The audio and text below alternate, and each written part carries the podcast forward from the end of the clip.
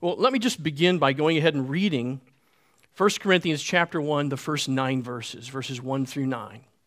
This is the Word of God.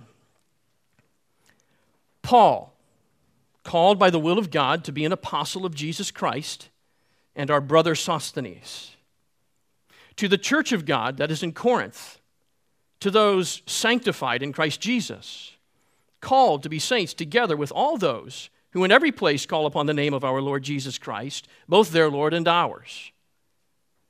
Grace to you and peace from God our Father and the Lord Jesus Christ. I give thanks to my God always for you, because of the grace of God that was given you in Christ Jesus, that in every way you were enriched in Him, in all speech and all knowledge, even as the testimony about Christ was confirmed among you, so that you are not lacking in any gift, as you wait for the revealing of our Lord Jesus Christ, who will sustain you to the end, guiltless in the day of our Lord Jesus Christ. God is faithful, by whom you were called into the fellowship of his Son, Jesus Christ, our Lord. This is the Word of God. Now, you would never know it from those opening verses of 1 Corinthians that the church in Corinth was a mess. I mean, they are a problem church. Paul begins with a shockingly positive tone, given the many negative issues he's going to have to correct in this letter. And, and he's not blowing smoke, he's not flattering them, he's not being manipulative, but he is already saying true things that will apply to some of the issues he's writing to correct, like apostolic authority, unity in Christ, spiritual gifts in the church purity in Christ, and even the resurrection. In fact, in these first three verses, Paul is saying true things already that answer the question how are we to live Christian lives in this pagan city? The church in Corinth, as I said, they're kind of a problem child. Paul writes letters to churches like a father who is instructing and correcting and encouraging his children. And among all of Paul's churches, the church in Corinth is the rebellious, strong willed child, always needing attention, always needing a firm hand. And Paul writes this letter to move them to greater maturity. BJ Walters, he's the pastor of Redeeming Grace Church, also a Nets church plant. Some of you guys remember BJ from the Nets uh, men's ministry meetings that we used to go to, the men's retreats. And BJ calls these verses in 1 Corinthians a reset. It's a reset, like, like hit the reset button. Paul spent 18 months planting the church in Corinth. It's about four or five years later when he's writing this letter to reset the Corinthians and the church. You know, sometimes you and I need a reset.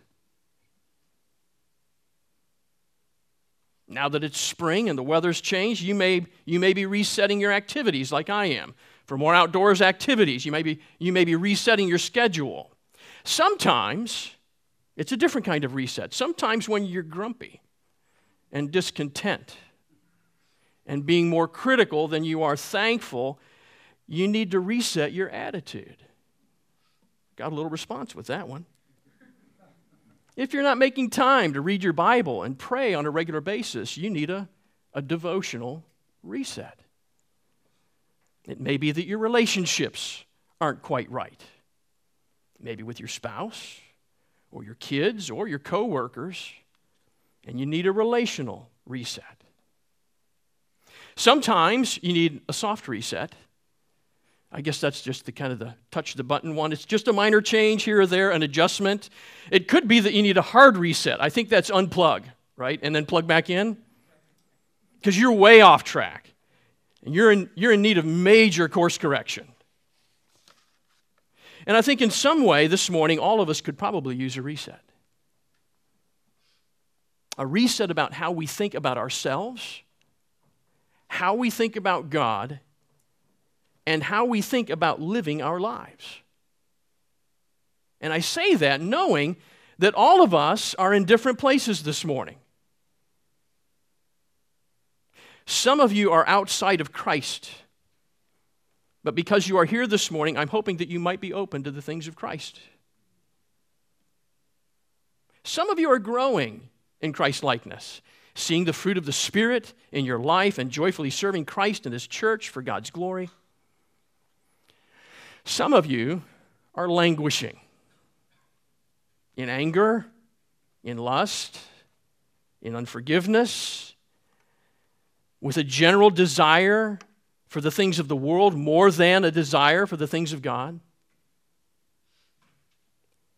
Some of you are stuck in a spiritual mud season. You're not giving yourself to sin, but you're also not moving forward in faith. You're not bearing spiritual fruit. Wherever you are, I think this passage is for us. And if you say that you don't need a reset this morning, I think that the people in the church of Corinth would have probably said the exact same thing. So let's take a closer look at this passage and, and try to benefit from this spiritual reset by God's grace. If you have your sermon outline, you can follow along. This is the sermon theme. The Apostle Paul reminds us who we are the church, sanctified by God's grace in Jesus Christ. So, with thanksgiving, we're to live in God's grace, through which we have been sanctified, are being enriched, and will be made guiltless in the Lord Jesus Christ. Take a look first at those first three verses again.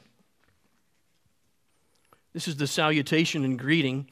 Paul, called by the will of God to be an apostle of Christ Jesus, and our brother Sosthenes. Sosthenes is he's not a co-author, uh, but he is a he's a respected member of the Corinthian church. He's with Paul in Ephesus, and Paul says he's he's here with me, your faithful brother, ministering alongside. He writes to the church of God that is in Corinth, to those sanctified in Christ Jesus, called to be saints together, with all those who in every place call upon the name of our Lord Jesus Christ, both their Lord and ours. And he greets them, saying, Grace to you and peace from God our Father and the Lord Jesus Christ. Christ himself called Paul to be an apostle, his apostle, to the Gentiles by the will of God. That's, that's pretty powerful language. Those are pretty powerful credentials. This rightly establishes Paul's authority to shepherd this church in Corinth.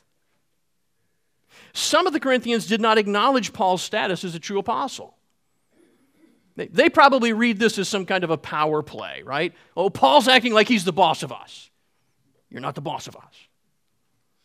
The fact is that he is their spiritual boss, according to God and according to Jesus. And it will be good for the church in Corinth to devote themselves to the apostles' teaching.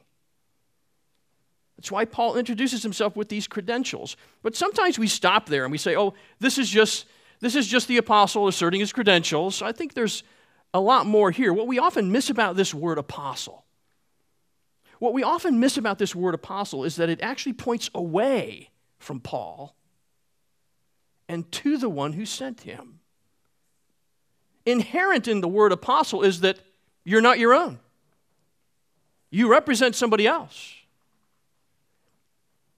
It's not a, it's not a puffed up kind of a title, it's a humble kind of a title.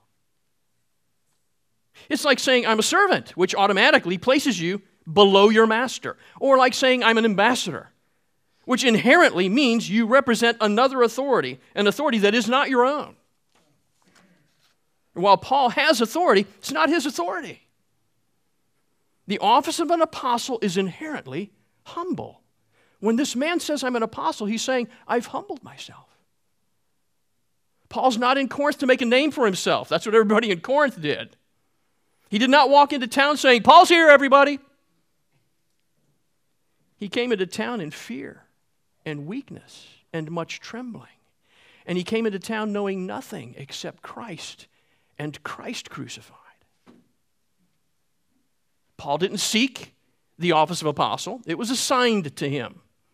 Paul is not butting into the Corinthians' business, he was commissioned to undertake this very task.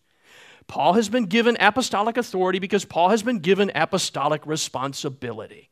That's how authority and responsibility always work. An apostle is the one who has seen the resurrected Christ, is one who has been trained by Jesus himself to witness to Christ about his word, not only with his word, but with his lifestyle.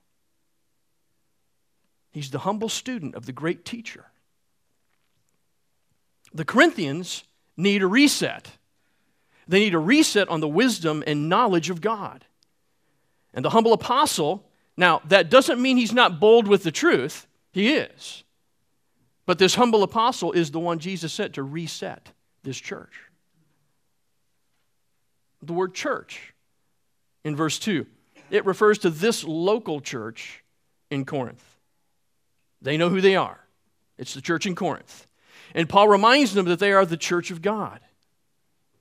Hey, you are, you are God's people in the city of Corinth. That's who you are. And how did they become God's people? One, they have been sanctified in Christ Jesus, and two, they have been called to be saints in Christ Jesus. And in both those words, sanctified and saint, we should hear the word holy. Those terms, those words, are wrapped up in the word holy. The word sanctified means to be set apart, that is, to be set apart from the world unto holiness. And when we hear the word sanctified, we usually think of our progressive sanctification. That's what we mostly talk about. That is, that we are growing in holiness. We were justified by saving faith in Christ. Now we are being sanctified, growing in holiness in Christ, and one day we will be glorified in Christ and our sanctification will be complete. But there is another use of the word sanctified. Here, Paul is not referring to our progressive sanctification, he is referring to our definitive sanctification, our positional, if you will, sanctification that is in Christ. In this sense, in order to be justified, we must be sanctified. When we came to saving faith, God declared sinful us to be wholly His. Definitive sanctification attends our declared justification. Our definitive sanctification is a past action. It happened at the time of our justification, but it has a continuing, ongoing effect. It remains in place. So God sanctified us, He has set us apart, He has designated us to be holy in His sight. And so we are. When God looks at us, He sees positionally us holy in Christ.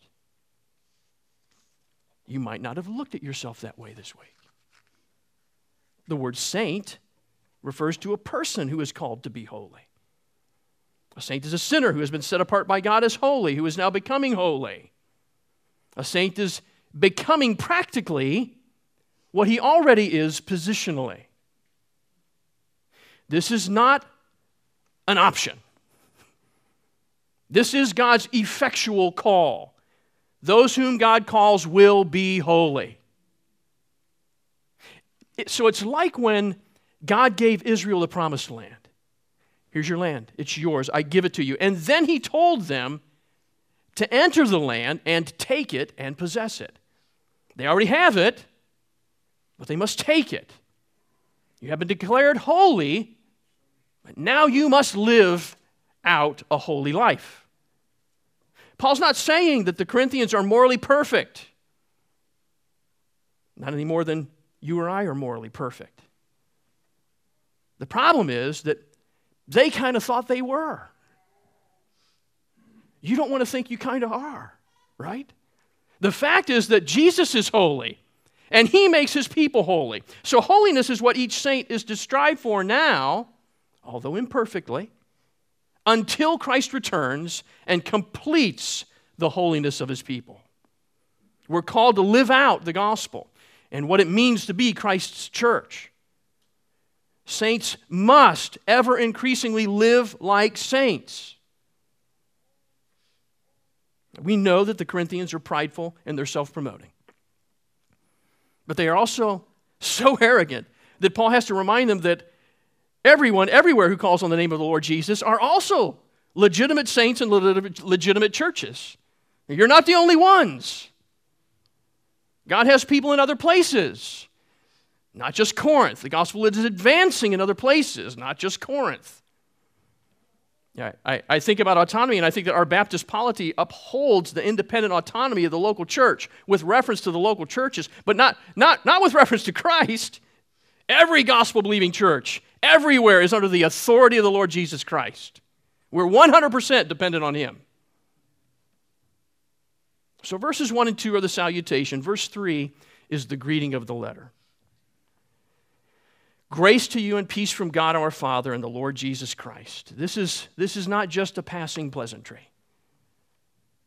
This is not just a formality to get by.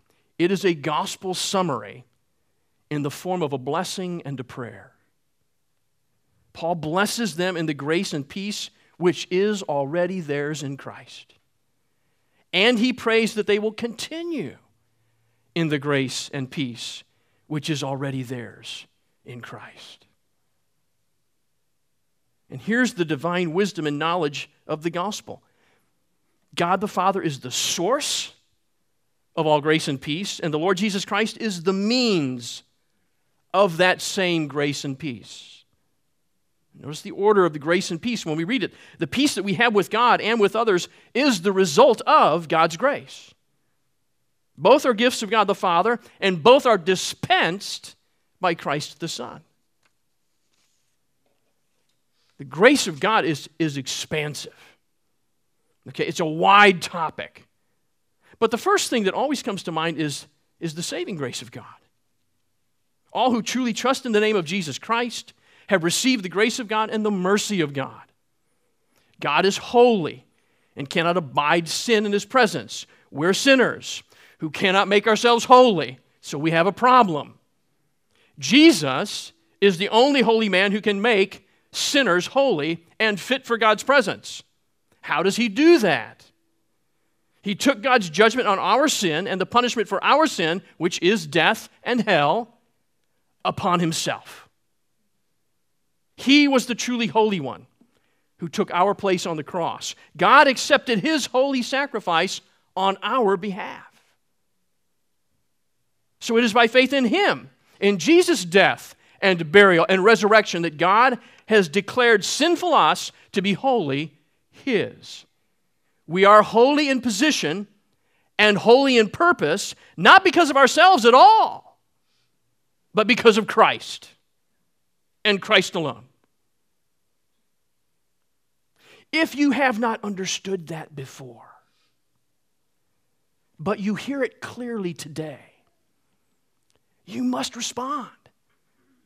You must respond to God's call to reject your own sin and run to the holiness of Jesus Christ so that you will be found in Him and have peace with God. The peace of God is not only the removal of your prior hostility to God, but it's the gift of His gracious favor towards you. All of His loving presence with you, all of His blessing upon you, and the clear wisdom and understanding that you are holy and beloved in His sight, always. Brothers and sisters, these twin truths are intended to reset us this morning that we are holy and that we are to become holy. Are there any of us that are not burdened by our continuing sin? I hate it. I hate it when I experience anger and lust.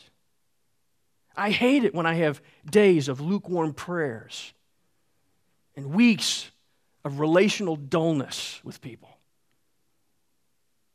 we need to hear that there is a holiness that has been given to us by God's grace. And that there is a holiness for us to pursue in Christ's peace. This is true of all Christians. In Ephesians 4, chapter 22, Paul writes, So, so put off your old self, which belongs to your former manner of life and is corrupt through deceitful desires, and put on the new self, created after the likeness of God, in true righteousness and holiness. Look at Paul's, look at Paul's sobering warning in chapter 6. 1 Corinthians chapter 6, find verse 9. Or do you not know that the unrighteous will not inherit the kingdom of God? Do not be deceived. Neither the sexually immoral, nor idolaters, nor adulterers, no men who have practiced homosexuality, nor thieves, nor the greedy, nor drunkards, nor revilers, nor swindlers will inherit the kingdom of God. And such were some of you. But you were washed, you were sanctified, you were justified in the name of the Lord Jesus Christ and by the Spirit of our God. We must become the real living people that are we already are in God's eyes. Holy people. And these twin truths protect us from the twin dangers of legalism and licentiousness. And boy, do we need that help.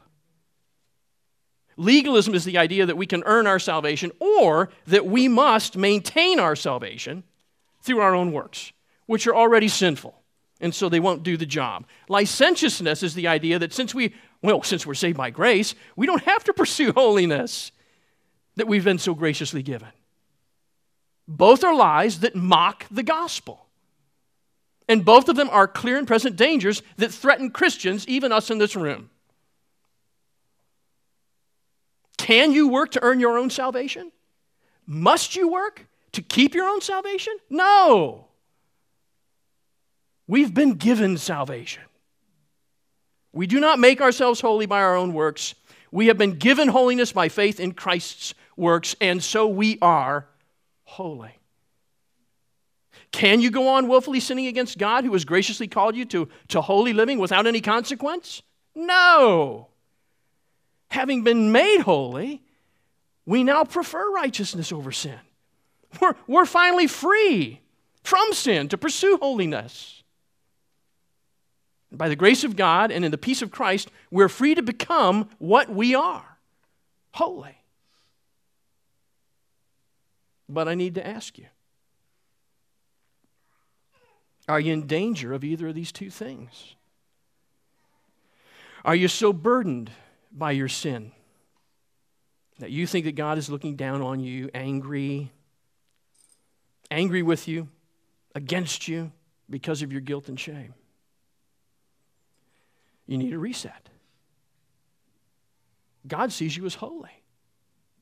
So pursue holiness. You're sanctified. So live sanctified. You need this reset. God loves you in the Lord Jesus Christ. Are you dragging your feet through a life of spiritual apathy? Are you content to rationalize that your sin's not as bad as it could be? It's not as bad as some others that you know. Is it your habit to come to church once a week and then go home and not really think about the things of God the rest of the week? And then just do it again the next week. Or are you actually giving yourself to sin and yet denying it? Living a life controlled by the power of sin and then defending yourself to anyone who challenges it. You need a reset because you must be holy. You must pursue God with energy and determination and perseverance.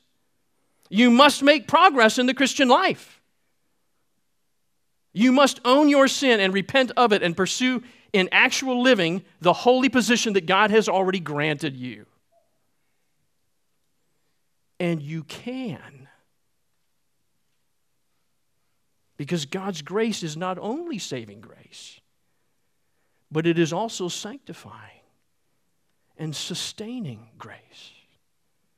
That's where Paul goes next when he gets down into verse 4. Look at verse 4. Paul says, I give thanks to my God always for you because of the grace of God that was given to you in Jesus Christ. Thanksgiving is the clear tone in verses 4 through 9. And it's a distinctly Christian thanksgiving. I mean, we should just think about this for a moment. You know, life is better when you're thankful than when you're not. When you're not thankful, you think it's all about you, it's all about your doing, it's all about the difficulties that you're suffering. When you're thankful, you recognize that everything you have has been given to you. And that is the right orientation. And it is a lighter heart that says, Thank you. It is a happy heart that says, I'm cared for, I'm provided for, I'm loved. Thanksgiving is important, and Paul gives a distinctively Christian thanksgiving. Paul thanks God. Paul thanks God not for something that he's done in his own life, but for what he's doing in the lives of others. These Corinthians. And Paul always gives thanks. That is, that he's thankful on all occasions. Whenever he thinks of the Corinthians, he, he thanks God. You know, I'm, I'm thinking on all occasions, writing this letter to confront and correct this church is not a happy occasion. Nobody likes those confrontational meetings that they have to have, and yet Paul gives thanks on this occasion, right in the midst of that. He can't say, Thank you, Corinthians, for being the crown jewel among all the Gentile churches. He can't say that, and he doesn't say that. What does Paul say and give thanks for to God for? For God's grace. Paul thanks God for his grace to this church. This church is here because of the grace of God. That's why it's God's church in Corinth. This grace that Paul is so thankful for is God's expansive and pervasive grace. God has shown his favor on this church, his complete favor in every aspect of their Corinthian lives. So, this grace that saves also sanctifies and sustains. That's what Paul is going to unpack in these few verses, 4 through 9. All of this grace that Paul is thankful for has already been given, and so it is in full operation even now. All of it given to them by Jesus Christ. You know, stop and just think about this for a minute. Before we get to all of the issues that this local church has, and we will, just in verse 10, we'll get there, Paul wants us to see what is true of this church, even this church, that it is a manifestation of the glory of God's grace. This church is a glorious church. Before we get to the, the very first issue of this church that has issues, our understanding of the church is already reset, isn't it? Every local church, even the Corinthian church, is a marvelous work of God's grace. And all of this in Christ. Therefore, God has saved us in Christ, and God has given us everything we need in order to live holy lives and to worship and to witness as His holy church. That's what He's going to lead into. Look at verse 5 again that in every way you were enriched in him, in all speech and all knowledge, even as the testimony about Christ was confirmed among you, so that you are not lacking in any gift as you wait for the revealing of our Lord Jesus Christ, who will sustain you to the end, guiltless in the day of our Lord Jesus Christ. By the grace of God, they have been made rich. Did you catch that? They have been made rich in every spiritual way in Christ. The funny thing is that the Corinthians knew that they were spiritually rich, but they wanted to congratulate themselves for their spiritual wealth. Here, Paul wants to highlight a couple of the gifts the gifts of speech and knowledge. Uh, this, this connects us to these same two gifts in chapter 12, verse 8, although they sound a little different there. Paul writes in chapter 12, verse 8 To the one is given utterance of wisdom and to the other the utterance of knowledge according to the same Spirit. Paul goes on to say that they're misusing these gifts to boast in themselves. Can you imagine that? It is so like us to be given a gift and, and boast in the gift and ourselves than, than the giver, right? It's one of our major faults that's, that's always around. And that's what they were doing. Well, here Paul wants to highlight these gifts So they know that they, they were gifts. You can't boast in yourself. These things were given to you. Because they have this misunderstanding that needs a reset. They've just gotten it wrong. You cannot boast in your spiritual gifts. A spiritual gift is something given to you by the Spirit of God. For what purpose? Well, to bless the people of God. Always. Listen to chapter 12, verses 4 through 7. This is what Paul says about the spiritual gifts. Now, there are a variety of gifts and the same Spirit. And there are a variety of services, but the same Lord. And there are a variety of activities, but it's the same God who empowers them all in every one. To each is given the manifestation of the Spirit for the common good. That's it. Spiritual gifts are there for the benefit of the church. Now, there's a problem with how the Corinthians are abusing their spiritual gifts, but there's no problem with the spiritual gifts themselves. They're good gifts from the Spirit. Paul is thanking God for his grace to make them rich in these very spiritual gifts that are going to cause him a real headache then he has to, when he has to reset them. In fact, they're, they're so rich in Christ that he says in verse 6, they're not lacking in any spiritual gift. Now, I don't think that means that they're not lacking any conceivable gift quantitatively, but that none of the gifts that have been given are lacking qualitatively because the gifts have been the product of divine grace. Look between the hash marks in verse 6. Even as the testimony about Christ was confirmed among you, the fact that the Holy Spirit has given gifts, which he only gives to believers, is evidence of divine grace. It is. But that phrase, the testimony about Christ, refers to the gospel. Testimony of Christ equals gospel. The evidence that really confirms that they are rich by the grace of God is their belief in the gospel. There's gift language before it, you've been given gifts, and there's gift language after it, you lack no gift. But standing out right in the middle of it, right in the middle of all this talk about gifts, is the gospel. It is your faith in Christ that confirms that the grace of God is operative in your life. And here's why that matters because you are waiting for the revelation of the Lord Jesus Christ. You are rich in grace, resulting in your faith in the gospel, such that you have every spiritual gift you need to live a holy life as you wait for Christ's return. That's the reset to our thinking. This is our life. You are rich in grace, resulting in your faith in the gospel, such that you have every spiritual gift needed to live a holy life as you wait for the return of Christ for you. That's the reset. I'm going to use this word, eschatological, so I'm going to define it for you. Um, I have to get very wordy when I could just use one word, eschatological. So we're going to learn that word this morning. The eschaton, it's a Greek word, it's just transliterated into English, is the Greek word for the last day, the final event. It's, it's the coming day of our Lord Jesus Christ. That's the eschaton. It's a noun, eschaton. And to make it an adjective, we say eschatological. Our hope in the eschaton is an eschatological hope in Jesus. So God's grace, for which we are thankful, is with us all the way to the eschaton, all the way to the last day, all the way to the return of Christ for us. Okay?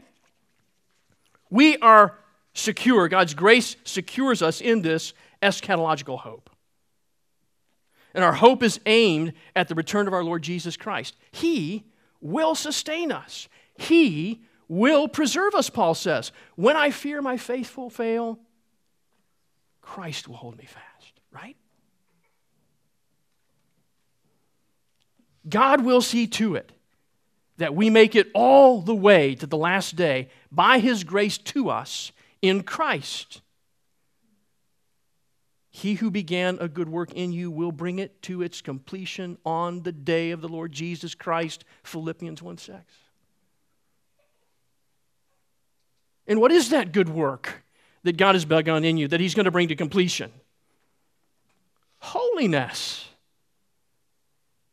You are sanctified. You have been called to be saints. By God's grace, our hope will result in our being guiltless, Paul says, on the day in Christ. You see, on that day, no charge can be brought against God's holy saints. No sin will remain in God's holy church. Nothing can undo the grace of God freely given to those who love their Son, love His Son. Did you notice? Did you notice that Jesus Christ is named in eight of the nine verses that we read this morning? Jesus, Jesus, Jesus, Jesus, Jesus, Jesus, Jesus. And in the fifth verse, he's not named, but he's referred to by a pronoun. He's there anyway. In every way, you were enriched in him, Jesus Christ. Nine out of nine verses. How can we be sure of our eschatological hope? Because God is faithful. Look at verse 9. God is faithful, by whom you were called, into the fellowship of his Son, Jesus Christ, our Lord. we can be sure of our eschatological hope. We can be sure that we will be found guiltless on the day that Christ comes back for us because God is faithful. Our hope is guaranteed in God's faithfulness.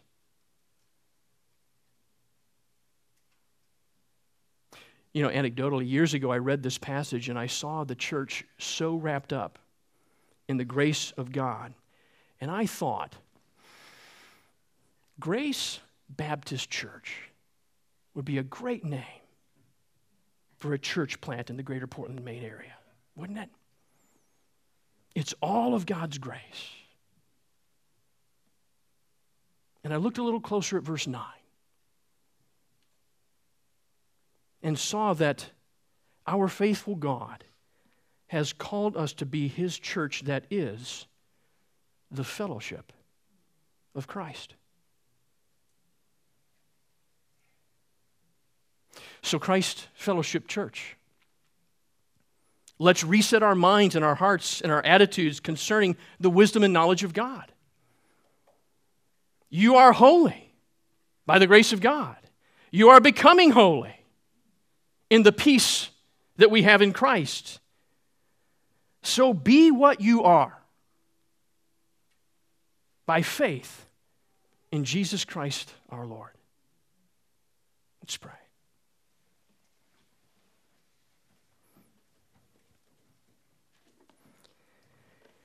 Heavenly Father, we love that this is your church. We're thankful, thankful, thankful for your grace in our lives. We thank you for the Lord Jesus Christ who suffered on the cross, was buried, and rose from the grave to bring peace between us and you and between us and one another. Lord, we thank you for that wisdom. We thank you for that knowledge. We thank you for the grace and the gifts that you give to us in the Spirit that we might live sanctified lives now, ever increasing in our obedience and our love and our devotion to Christ. And we pray that you would build us up, that you would build us up as your church with this very true and certain eschatological hope that Christ is coming for us, that he will find us guiltless because we are in him who is guiltless, and that we will be with him forever. This is our prayer in Christ's name. Amen.